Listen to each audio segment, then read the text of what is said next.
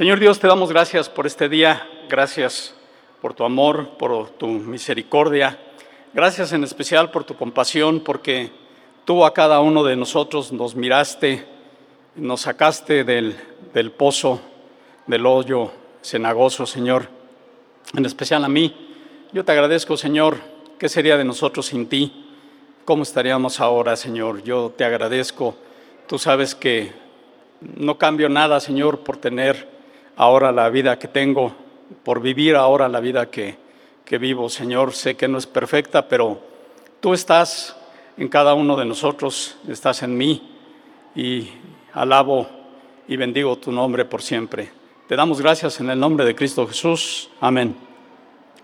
Pues qué bueno ver personas nuevas, qué bueno ver a Rosy, a Sandy. En casa se ora por ustedes. Damos gracias a Dios porque ustedes son una respuesta de oración.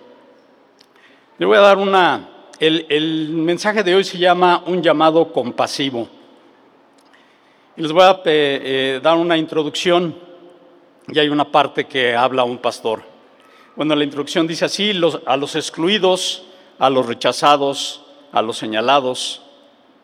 A lo mejor en alguna ocasión le han hecho sentir mal y han logrado que usted agache su cabeza y se sienta excluido. Así es que entiende el dolor del rechazo, la frustración de ser sacado o ser tomado en cuenta hasta el final, o que se ridiculice o se denigre, todo en base a usted. Un pastor comentó en días atrás que platicando con una mujer recién convertida, con un pasado delictivo de narcotráfico, drogadicción y prostitución, le contaba su situación actual, su proceso de restauración. Para ella el problema no ha sido tanto enfrentarse con su pasado, porque es consciente de él, ni decidir que tiene que cambiar, porque para ella es muy claro y lo está haciendo, ni tener que tener otra fuente de sustento, porque también tiene un trabajo estable. Su mayor problema es cuando va a la iglesia y ahí se percata de la repulsión que causa en los demás creyentes. Y el pastor pone creyentes entre comillas. La repulsión que causa su presencia. Esta actitud le duele a esta hermana. Esta actitud nos debería de doler a cada uno de nosotros que somos el cuerpo de Cristo. Y uno se pregunta, sigue el pastor diciendo, ¿acaso no es la iglesia un sitio de sanación? ¿Acaso no es un lugar de aporte y soporte? ¿Por qué es esa actitud de hipocresía? ¿Quiénes son los convalecientes, los sanos o los enfermos? Muchas veces, hermanos, el enemigo está en casa. Y ahí termina el relato de este pastor. Y vamos a ver hoy cómo el Señor Jesús se acerca a las personas y como muchas personas se acercaron al Señor Jesucristo. Y el Señor identificó sus necesidades porque Él puede ver los corazones. Los pudo ver en ese tiempo, los pudo ver todavía más atrás y los puede ver hoy en día y los podrá ver en un futuro. De esas personas llamó a quienes les iban a servir, a los discípulos que iban a estar cerca de Él. Pero cómo lo hizo el Señor Jesucristo, cómo invitó para que le siguieran y cómo es que lo hacemos nosotros cuando hablamos de Él. Vamos a analizar cómo responde la gente al llamamiento del Señor Jesús. Unos responden en forma positiva, unos responden en forma negativa, unos responden en forma despectiva inclusive. ¿Les ha pasado, hermanos? Unos consideran al Señor Jesús como lo que es, el Dios todopoderoso, el creador de todo lo visible y de lo invisible. Otros no consideran al Señor Jesús como Dios. Simple y sencillamente fue un hombre muy especial, dicen ellos. Simple y sencillamente fue un profeta, pero no saben que Jesús es Dios y será Dios por siempre. A todas estas personas que consideran de forma despectiva al Señor Jesús, no les importa nada, solo su vida, su forma de vida, su comodidad y sobre todo mantener las apariencias. Vamos a ver esto, vamos a abrir nuestra Biblia en Mateo 9, del 9 al 13. Les pido que ahí le pongan un separador a sus Biblias, porque ese va a ser el texto central del mensaje de hoy. Jesús llama a Mateo, dice ahí como subtítulo. ¿Ya lo tienen? Ok. Dice, voy a leer Nueva Traducción Viviente, dice, mientras caminaba, Jesús vio a un hombre llamado Mateo sentado en su cabina de cobrador de impuestos. Sígueme y sé mi discípulo, le dijo Jesús. Entonces Mateo se levantó y lo siguió. Más tarde, Mateo invitó a Jesús y a sus discípulos a una cena en su casa, junto con muchos cobradores de impuestos y otros pecadores de mala fama. Cuando los fariseos vieron esto, preguntaron a los discípulos, ¿por qué su maestro come con semejante escoria? Cuando Jesús los oyó, les dijo, la gente sana no necesita médico, los enfermos sí. Luego añadió, ahora vayan y aprendan el significado de la siguiente escritura. Quiero que tengan compasión, no que ofrezcan sacrificios, pues no he venido a llamar a los que se creen justos, sino a los que saben que son pecadores. Y allá al final de ese capítulo, vamos a seguir leyendo el 35 y el 36, donde dice, como subtítulo en Nueva Traducción Viviente, dice, la necesidad de obreros. Jesús recorrió todas las ciudades y aldeas de esa región, enseñando en las sinagogas y anunciando la buena noticia acerca del reino. Y sanaba toda clase de enfermedades y dolencias. Cuando vio a las multitudes, les tuvo compasión, porque estaban confundidas y desamparadas como ovejas sin pastor. Vamos a analizar esta parte de la palabra y precisamente esta forma de que cómo el Señor llamaba a los que le iban a seguir y también a los que no le iban a seguir, ¿verdad? El Señor Jesús siempre buscó personas, quería que se le acercaran, les invitaba a seguirle y lo hacían esto mostrando un interés genuino en cada una de estas personas. Y muchas veces te pasa esto cuando te acercas a una persona que normalmente no conoces o no tienes mucho trato. Y si tú demuestras un interés genuino, la persona te escucha y te pone atención. Esto es muy común con los jóvenes. Hablas con aquellos que están aislados, con aquellos que son introvertidos. Si tú les permites hablar, los haces que puedan hablar un poco, ellos se van a soltar. Lo único que necesitan es ser escuchados y no ser criticados. Lo único que necesitan es un poco de tu tiempo. ¿Les ha pasado esto, hermanos? ¿Les ha pasado cuando de repente hablas con una persona que no es muy abierta y de repente empiezas a entablar una conversación y te maravillas cómo se sueltan estos jóvenes o hombre o mujer, ¿no? La invitación que hacen específicamente en esta parte de la Biblia el Señor iba a ser para uno de sus discípulos más cercanos, Mateo. Cada uno de ellos era diferente al otro. Había pescadores, había gente, digamos, denominada escoria, como le llamaban a Mateo. Gente totalmente diferente, pero gente muy necesitada, gente que tenía muchos problemas. La forma de mirar al Señor Jesús era con afecto, era con ternura, era con compasión, como dice su palabra. Y esto les enseñaba a sus discípulos y a la gente que estaba cerca de él, les creaba la conciencia del trato hacia sus semejantes, especialmente a las personas excluidas. El llamamiento de Mateo ahí, como dicen el 9 al 11, son palabras muy sencillas. Dice, mientras caminaba Jesús vio a un hombre llamado Mateo, sentado en su cabina de cobrador de impuestos. Sígueme y sé mi discípulo. Qué palabras, ¿no? Sígueme y sé mi discípulo. Me sorprende cómo lo hace el Señor, pero más me sorprende la respuesta de Mateo, y eso es lo que vamos a ver ahora. Si nos cambiamos a Lucas 5, que Mateo, Marcos, Lucas son evangelios sinópticos, ¿qué quiere decir? Que se pueden ver los tres de forma similar. Y esto, Lucas 5, del 27 al 29. Y esto es una maravilla porque son evangelios escritos por diferentes personas, pero evangelios escritos bajo la influencia del Espíritu Santo. Y pues esto realmente me maravilla de sobremanera, ¿no? A ver, déjenme ver.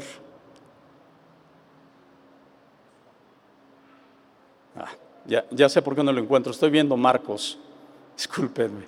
Ahora sí, Lucas 5. Lucas 5. Entonces, son los mismos. Es el mismo acontecimiento el que comenta Mateo y el que comenta Lucas, pero hay pequeñas palabras que en un momento pueden darnos más información. Dice: tiempo después, al salir de la ciudad, Jesús vio a un cobrador de impuestos llamado Leví. Aquí Lucas le llama Leví, que saben que es Mateo, sentado en su cabina de cobrador de impuestos. Sígueme y sé mi discípulo, le dijo Jesús. Entonces Leví se levantó, dejó todo y lo siguió. Más tarde Leví dio un banquete en su casa con Jesús como invitado de honor. Esta parte de invitado de honor lo comenta aquí Lucas, no lo comenta Mateo, pero Mateo sabe y dice que el Señor Jesús va a este banquete que organiza Mateo, ¿no? Muchos de los cobradores de impuestos, compañeros de Leví y otros invitados comieron con ellos, ¿no? Ya saben, si hay una fiesta, si hay una comida, pues hasta sale gente que no invita a uno, ¿no? Pues allí estaba toda la gente, ¿no? Y realmente Mateo estaba muy, muy contento, ¿no? Por esto. ¿Quién era Mateo? Muy poco se sabe acerca de Mateo Leví, como dicen Lucas y Marcos, excepto que era un cobrador de impuestos, trabajo que realizaba cuando Jesús lo llama. De los cobradores de impuestos o publicanos, como dice la palabra del Señor, se decía que eran traidores, porque eran judíos que se vendían a los romanos, recaudando impuestos, y muchos de ellos se aprovechaban del pueblo, ya que normalmente se enriquecían de manera engañosa. Se les menospreciaba porque tenían la fuerza de los soldados romanos. Esto es, aquellos que no pagaban impuestos, los publicanos podían hacer uso del ejército romano, entonces pues no eran bien vistos. Y como en aquel tiempo, pues tampoco les gustaba pagar impuestos, ¿no? Yo escucho del SAT y como que no me gusta pagar impuestos, pero pues es algo que tenemos que hacer, ¿no? A nadie nos gusta pagar impuestos, pero es algo que debemos de hacer. Y el Señor también nos dio el ejemplo de que lo deberíamos de hacer, ¿no? Que lo debemos de hacer. Era el tal el desprecio que entraban en la categoría más baja del estatus social judío. Eran capaces los publicanos de mentir, de extorsionar con la idea de obtener dinero. No se les permitía la entrada al templo, se les mantenía lejos. Eran excomulgados de la sinagoga ante los ojos de la comunidad. Su desgracia se extendía a su familia. O sea, no nada más Mateo era señalado, toda la familia era señalada. Eran ricos, la gran mayoría de ellos, pero a un costo muy alto. Jesús llamó a uno de estos, Mateo, que era rico, pero era despreciado. A diferencia de los otros que fueron llamados, él dejó su trabajo inmediatamente.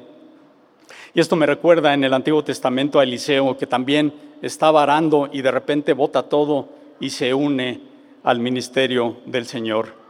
Imaginen cómo Mateo deja atrás toda su fuente de riqueza, deja su posición, deja su seguridad y su comunidad, para pasar momentos difíciles, dificultades, y eventualmente iba a enfrentar martirio.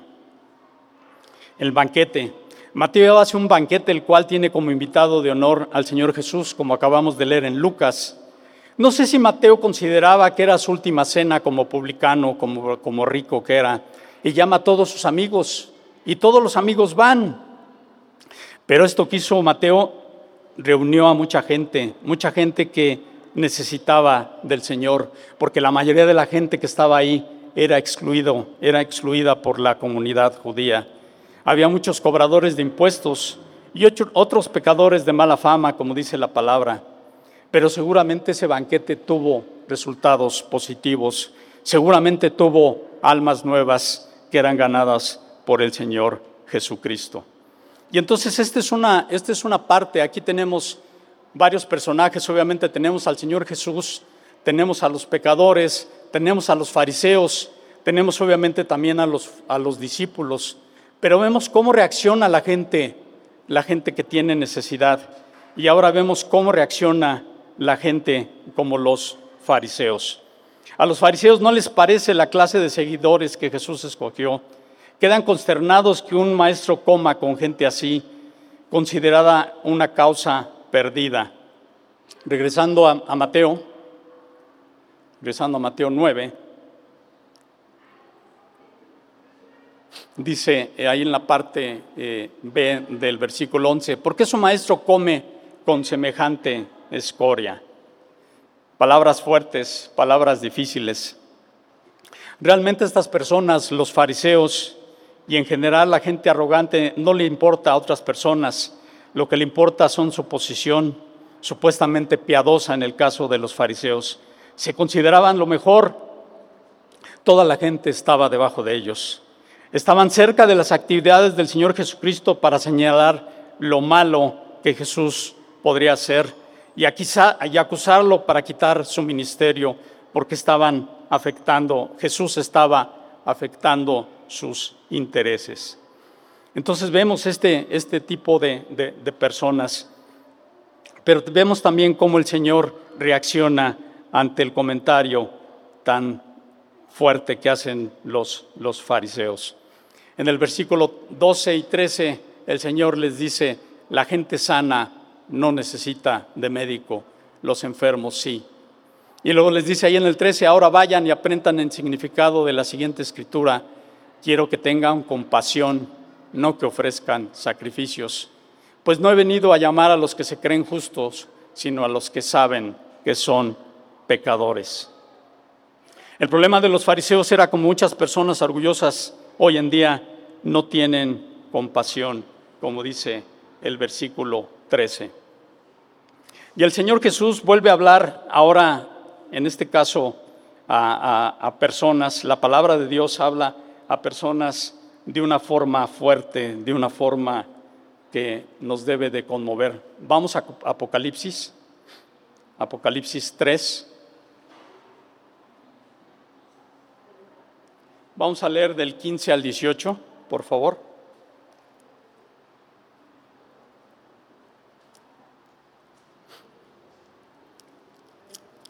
¿Ya lo tiene?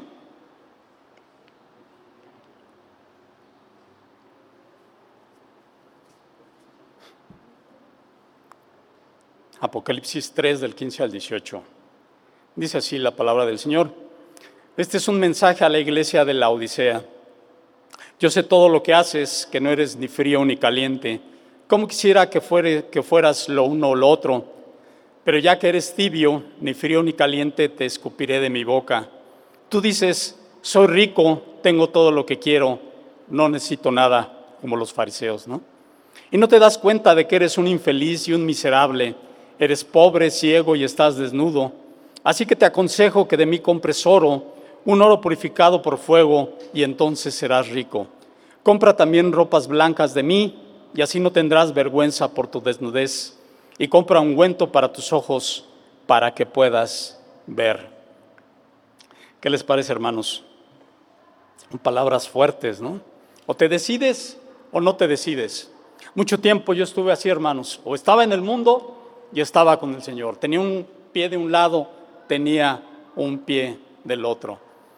Y yo recuerdo mucho cuando empecé a leer esta parte de Apocalipsis, que de hecho fue el último libro que leí de la Biblia, porque me daba miedo, no sé por qué, hacía yo un prejuicio de la palabra del Señor. Y hasta que uno la va leyendo y va entendiendo, se aclaran muchas cosas. Gracias a Dios porque el Señor nos da su palabra. Y el Señor dice aquí que eres tibio, personas que tienen mucho del mundo que no pueden ser felices con Jesús. Y que tienen mucho de Jesús para poder ser felices en el mundo. No estás de un lado, no estás del otro, no te defines. Mucha gente dice, soy rico, tengo todo lo que quiero, no necesito nada. Hay mucha gente así. Y no te das cuenta, como dice aquí la palabra de Dios, que eres un infeliz y un miserable, eres pobre, ciego y estás desnudo. Aparentemente mucha gente tiene todo, pero no tiene nada. Tiene toda su confianza en la prosperidad material. Se deleitan en todo lo que pueden ver con sus ojos naturales, pero no se conmueven con la palabra del Señor, no se conmueven con el Evangelio. No se dan cuenta realmente de lo que tienen. Y luego dice el Señor: así que te aconsejo que de mí compres oro, un oro purificado por fuego, y entonces serás rico. Compra también ropas blancas de mí, así no tendrás vergüenza por tu desnudez. Compra ungüento para tus ojos, para que así puedas ver. Así que habla de comprar de riquezas de Jesús. El oro, cuanto más es sometido al fuego, el oro es más puro. Todas las impurezas se van cayendo. Cuando el hombre se somete más a Dios, el hombre es más fuerte, pero en una fortaleza de Dios, no en una fortaleza del hombre. A eso se refiere por este oro purificado. Compra ropa blanca, quiere decir ponte a cuentas con el Señor. Isaías 1:18, no lo busquen, yo lo tengo aquí, dice: venid luego, dice Jehová, y estemos a cuenta. Si vuestros pecados fueren como la grana, como la nieve, serán emblanquecidos. Si fueren rojos como el carmesí, vendrán a ser como blanca lana. El Señor nos da salida a todas nuestras problemáticas. Y muchas veces estos problemas, estas situaciones, no las vamos a ver en esta vida. No vamos a ver en un momento que muchas cosas se van a resolver. Pero a la larga, recuerden que la visión del Señor es a la eternidad, no es a 60, 70, 80 años, no es a la vida humana, es a la eternidad. Y como les decía, la iglesia de la Odisea son ejemplos típicos de personas del mundo moderno.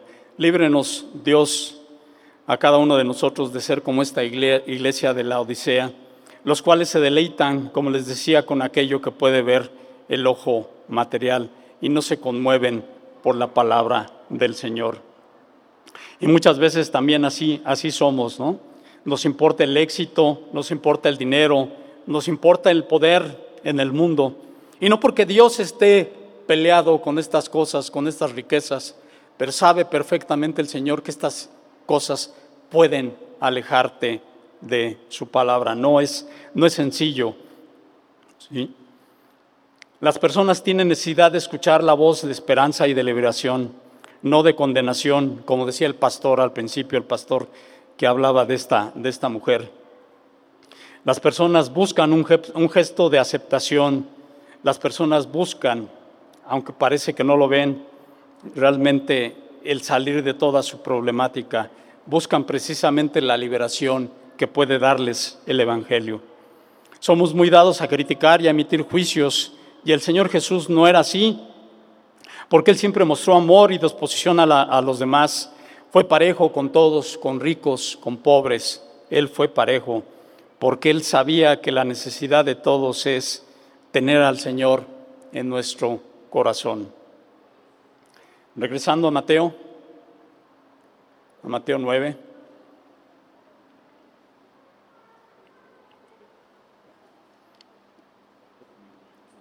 Vemos cómo el Señor le habla a Mateo. Y realmente, como les decía, ¿cómo responde Mateo? Y piensen en las palabras que dice el Señor. En Reina Valera dice: sígueme. En Nueva Traducción Viviente dice: sígueme y sé mi discípulo. Palabras sencillas, pero palabras directas. A otros que invitó, a otros de sus discípulos, les dijo: venid en pos de mí, y os haré pescadores de hombres, le dijo a Pedro y Andrés. Ven y sígueme, le dijo a Felipe. Palabras fuertes, palabras sencillas, pero palabras poderosas. ¿Cómo piensan que el Señor los habrá mirado? Imagínense la escena. El Señor va caminando y de repente voltea y ve a Mateo. Y seguramente lo ve a los ojos, hacen contacto visual. Y el Señor sabía lo que estaba pasando por el corazón de Mateo. Mateo no era como aquella mujer sirofenicia que se arrastró por el suelo para atacar su manto, o para aquellos que tenían algún tipo de problemática que les dijo, que le decían: hijo de David, ten piedad de mí. el corazón de Mateo estaba realmente pidiendo salir de ese hoyo. Toda su riqueza, toda su posición no lo llenaba, ni a él ni a su familia, y el Señor lo sabía. Entonces el Señor, con una sola mirada, voltea y con unas palabras cambia la vida de uno de sus discípulos más importantes. Y yo veo el poder del Señor aquí y digo, el Señor, ¿cómo puede hacer todo esto? Hace poco mi esposa y yo fuimos a un museo de historia natural, Maggi. Y un museo pequeño, un museo muy bonito.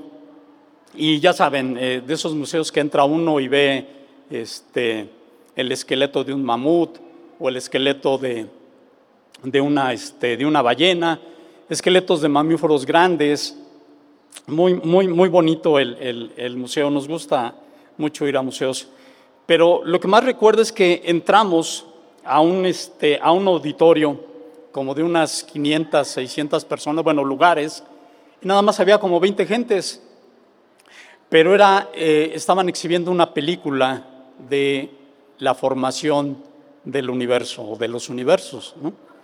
Y me llamó mucho la atención porque pues la calidad de la película era impresionante, ¿no? Desde que empiezan con el Big Bang. Bueno, empiezan hablando de algunas expediciones que hacen científicos que van a Oceanía, Australia y a Nueva Zelanda, y luego van también al norte y andan buscando piedras, y de las piedras sacan información. Qué interesante, ¿no? Y de todas esas piedras cuentan la historia de la creación. Entonces ahora sí me voy a la parte del Big Bang, ¿no? Cómo el Señor crea todo lo visible o lo que podemos ver, ¿no? Y ya de repente están ahí las estrellas y está el sol. Y realmente el sol estaba... Hagan de cuenta que estaban viendo el sol en esa película, ¿no? Así las explosiones que tiene y todo. Y de repente un pedacito así como de pedazo de plastilina, así todo amorfo, que empieza a chocar con otros pedazos, como si una persona les estuviera dando forma. Bueno, pues ese pedazo, precisamente, después de millones de años, se convierte en la Tierra. Y es un planeta muy especial, ¿no? Es un planeta increíble, es un planeta donde, por lo menos en nuestro universo, la única forma de vida que hay similar a la nuestra, o más bien la única forma de vida que hay en el universo es aquí, en el planeta Tierra. Mucha gente me pregunta si creo que puede haber vida en otro lado. La verdad no sé. No quiero especular, no tengo idea, pero el universo que conocemos, el universo que vemos y que podemos palpar, vemos que aparentemente solamente hay vida en nuestro planeta, ¿no? Y esto me recuerda muchas veces a la gente que llega y me dice, ¿tú crees en Dios? Sí, demuéstrame que Dios existe. Y me viene mucho a la mente, esto ya no lo vi en ese video que les comento, pero sí me puso a pensar muchas cosas, ¿no? Y a esa gente que me pregunta, ¿tú crees en Dios? Demuéstrame que Dios existe. Yo le decía, hay muchas cosas que no conocemos y yo te puedo hacer algunas preguntas, ¿no? La Tierra gira a 1670 kilómetros por hora sobre su eje. Y gira alrededor del Sol a 107,000 kilómetros por hora. Explícame por qué no te das cuenta de eso. Explícame por qué no sales disparado si nuestro planeta tiene esas cosas físicas, ¿no? Y la gente puede decir, eso no es cierto. Es un hecho. Astronautas americanos, rusos, chinos, japoneses han podido ver que la Tierra gira, está demostrado. ¿Hay una explicación a esto? Sí, sí hay una explicación a esto. Conozco la respuesta, por supuesto que conozco la respuesta, pero no se las voy a decir. Si les interesa, búsquenlo, ¿no? Y hay muchas cosas que el hombre no sabe. Hace poco también me metí un poco a ver aspectos de física cuántica. Y hay muchas cosas que el hombre no sabe.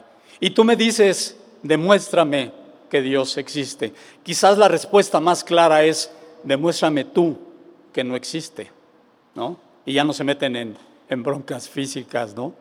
Ni de todo esto que les acabo de mencionar. Entonces, regresando a nuestro relato, en unos segundos Mateo valora todo lo que tiene y sabe lo que va a dejar. Sabe que ya no tendría esa vida tan llena de riquezas y que eso iba a afectar a él y a su familia. Pero ¿qué hace? Deja todo y sale a seguir al Señor. ¡Qué disposición!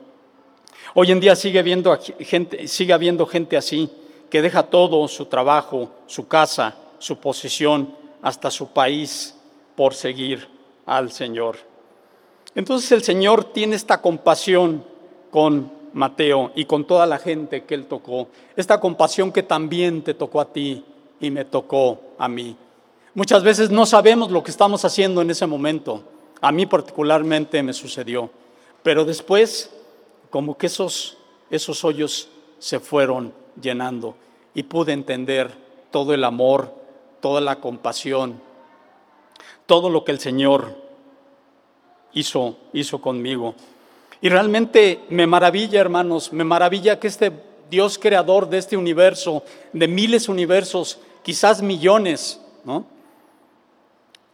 tiene interés en ti, tiene interés en mí.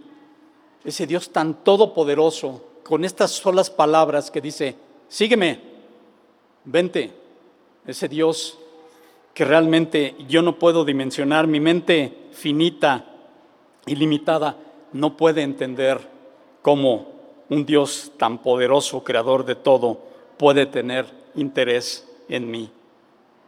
El grupo de oposición, los fariseos, son como esos cristianos tibios, como esos cristianos que realmente, como les menciono y como alguna vez me tocó estar, tenemos un pie en el mundo, tenemos un pie con el Señor. Y vemos el desprecio que tienen por la gente. A estas personas también el Señor Jesús las confronta. Los confronta porque están enfocados nada más a ritualismos, a ritos que no tienen consistencias. Dice el Señor que ahí en Mateo 23, no lo busquen solamente para aquellos que están apuntando. Dice el Señor, dejáis afuera lo más importante de la ley, la justicia, la misericordia y la fe.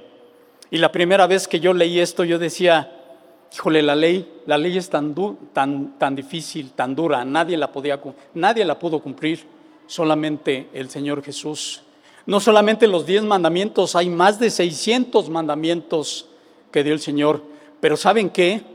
La ley está hecha para proteger al ser humano. Qué absurdo, ¿no? O sea, todo esto el Señor lo hace para proteger al ser humano. Vamos a Oseas 6:6. Creo que están llevando el estudio de ahorita de Oseas, David.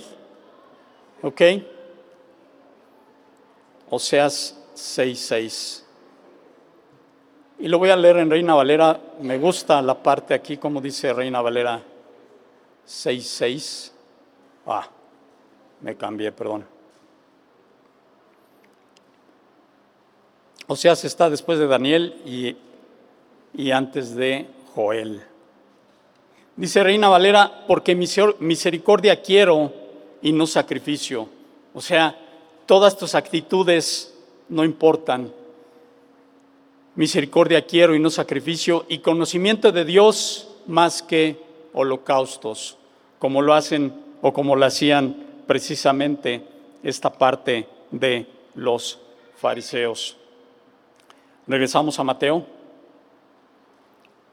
Y estas personas, estos fariseos, estos supuestos eruditos, sabían la ley de pe a pa, pero sus corazones estaban exactamente igual.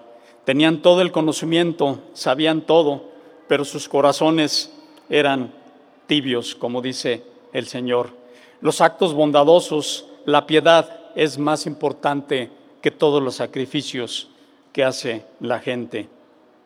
Aunque eran eruditos en confrontar lo que era de menor importancia, faltaban a lo más importante, al conocimiento de Dios, a la comprensión, a la misericordia, a la compasión, que era lo que dice el Señor. Ellos estaban faltos de sensibilidad. Dice Miqueas 6:6, perdón, no lo busquen, si quieren quédense ahí en Mateo. Dice Miqueas 6 del 6 a 8. Leer lo que pide Jehová. ¿Con qué me presentaré ante Jehová y adoraré al Dios Altísimo? Me presentaré ante él con holocaustos, con becerros de un año. ¿Se agradará Jehová de millares de carneros o de 10,000 arroyos de aceite? Daré mi primogénito por mi rebelión, el fruto de mis entrañas por el pecado de mi alma.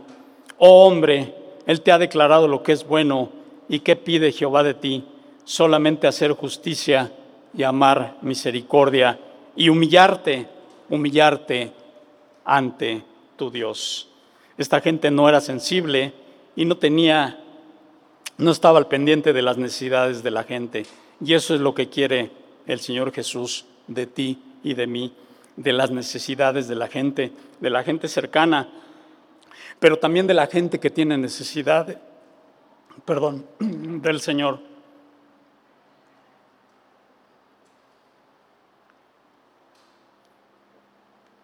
El Señor aquí en Mateo se dirige a los despreciados, se dirige a la escoria, como dice aquí Mateo, esa escoria que era señalada por los fariseos.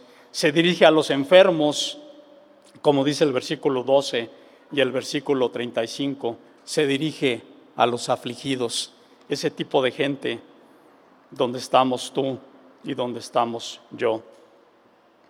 Jesús llama a los que han recibido malos tratos y quiere confortarlos. Y el mundo los llamaba y se dirigía a ellos como escoria. Cuando uno trata a una persona con desprecio, ¿cuál es la reacción de las personas?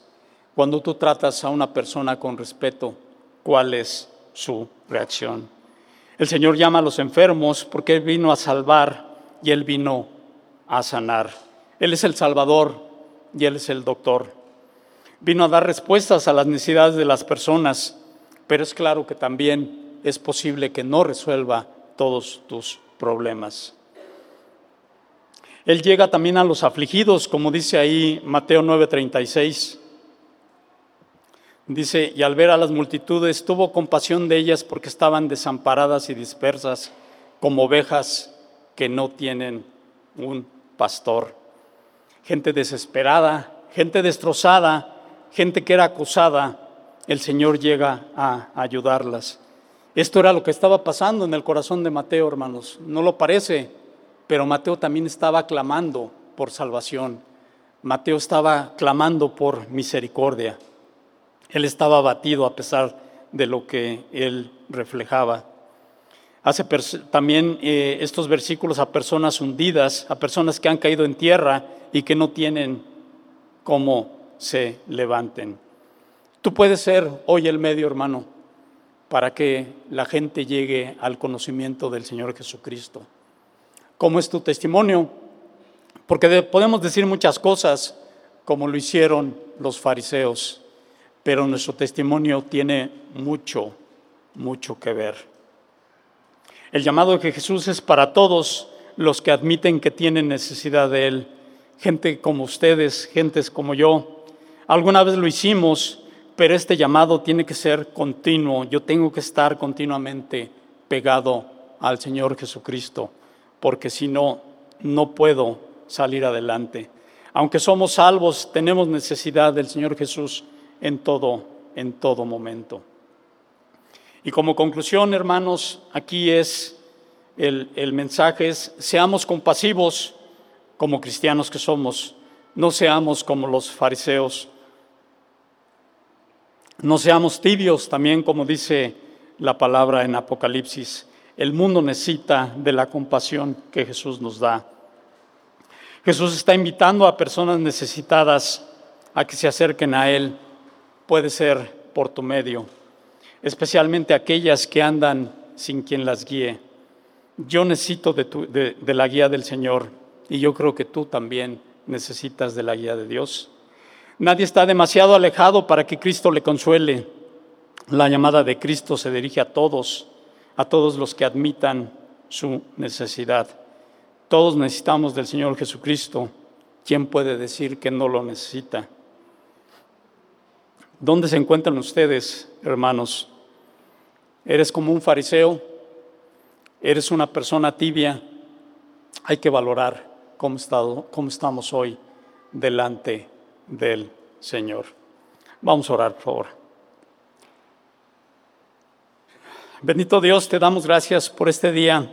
Gracias, Dios, porque nos haces ver nuestra realidad. Me haces ver mi realidad, Señor. Gracias, Dios, porque tú siempre tienes palabras de consuelo, de amor. Gracias por tu misericordia, Señor, que es infinita. Gracias porque se renueva día con día. Bendícenos, Señor. Ayúdanos a todos. Ayúdame a mí, Señor, a ser realmente más como tú. Y que la gente pueda en mí verme a ti, Señor. Son palabras fuertes, Señor, pero yo sé que tú lo puedes hacer, no en mis fuerzas, sino en tus fuerzas. Bendice a nuestros hermanos, Señor. Bendice hoy en especial, y tu mano poderosa esté en especial en los enfermos, en los necesitados. Bendícenos, Señor.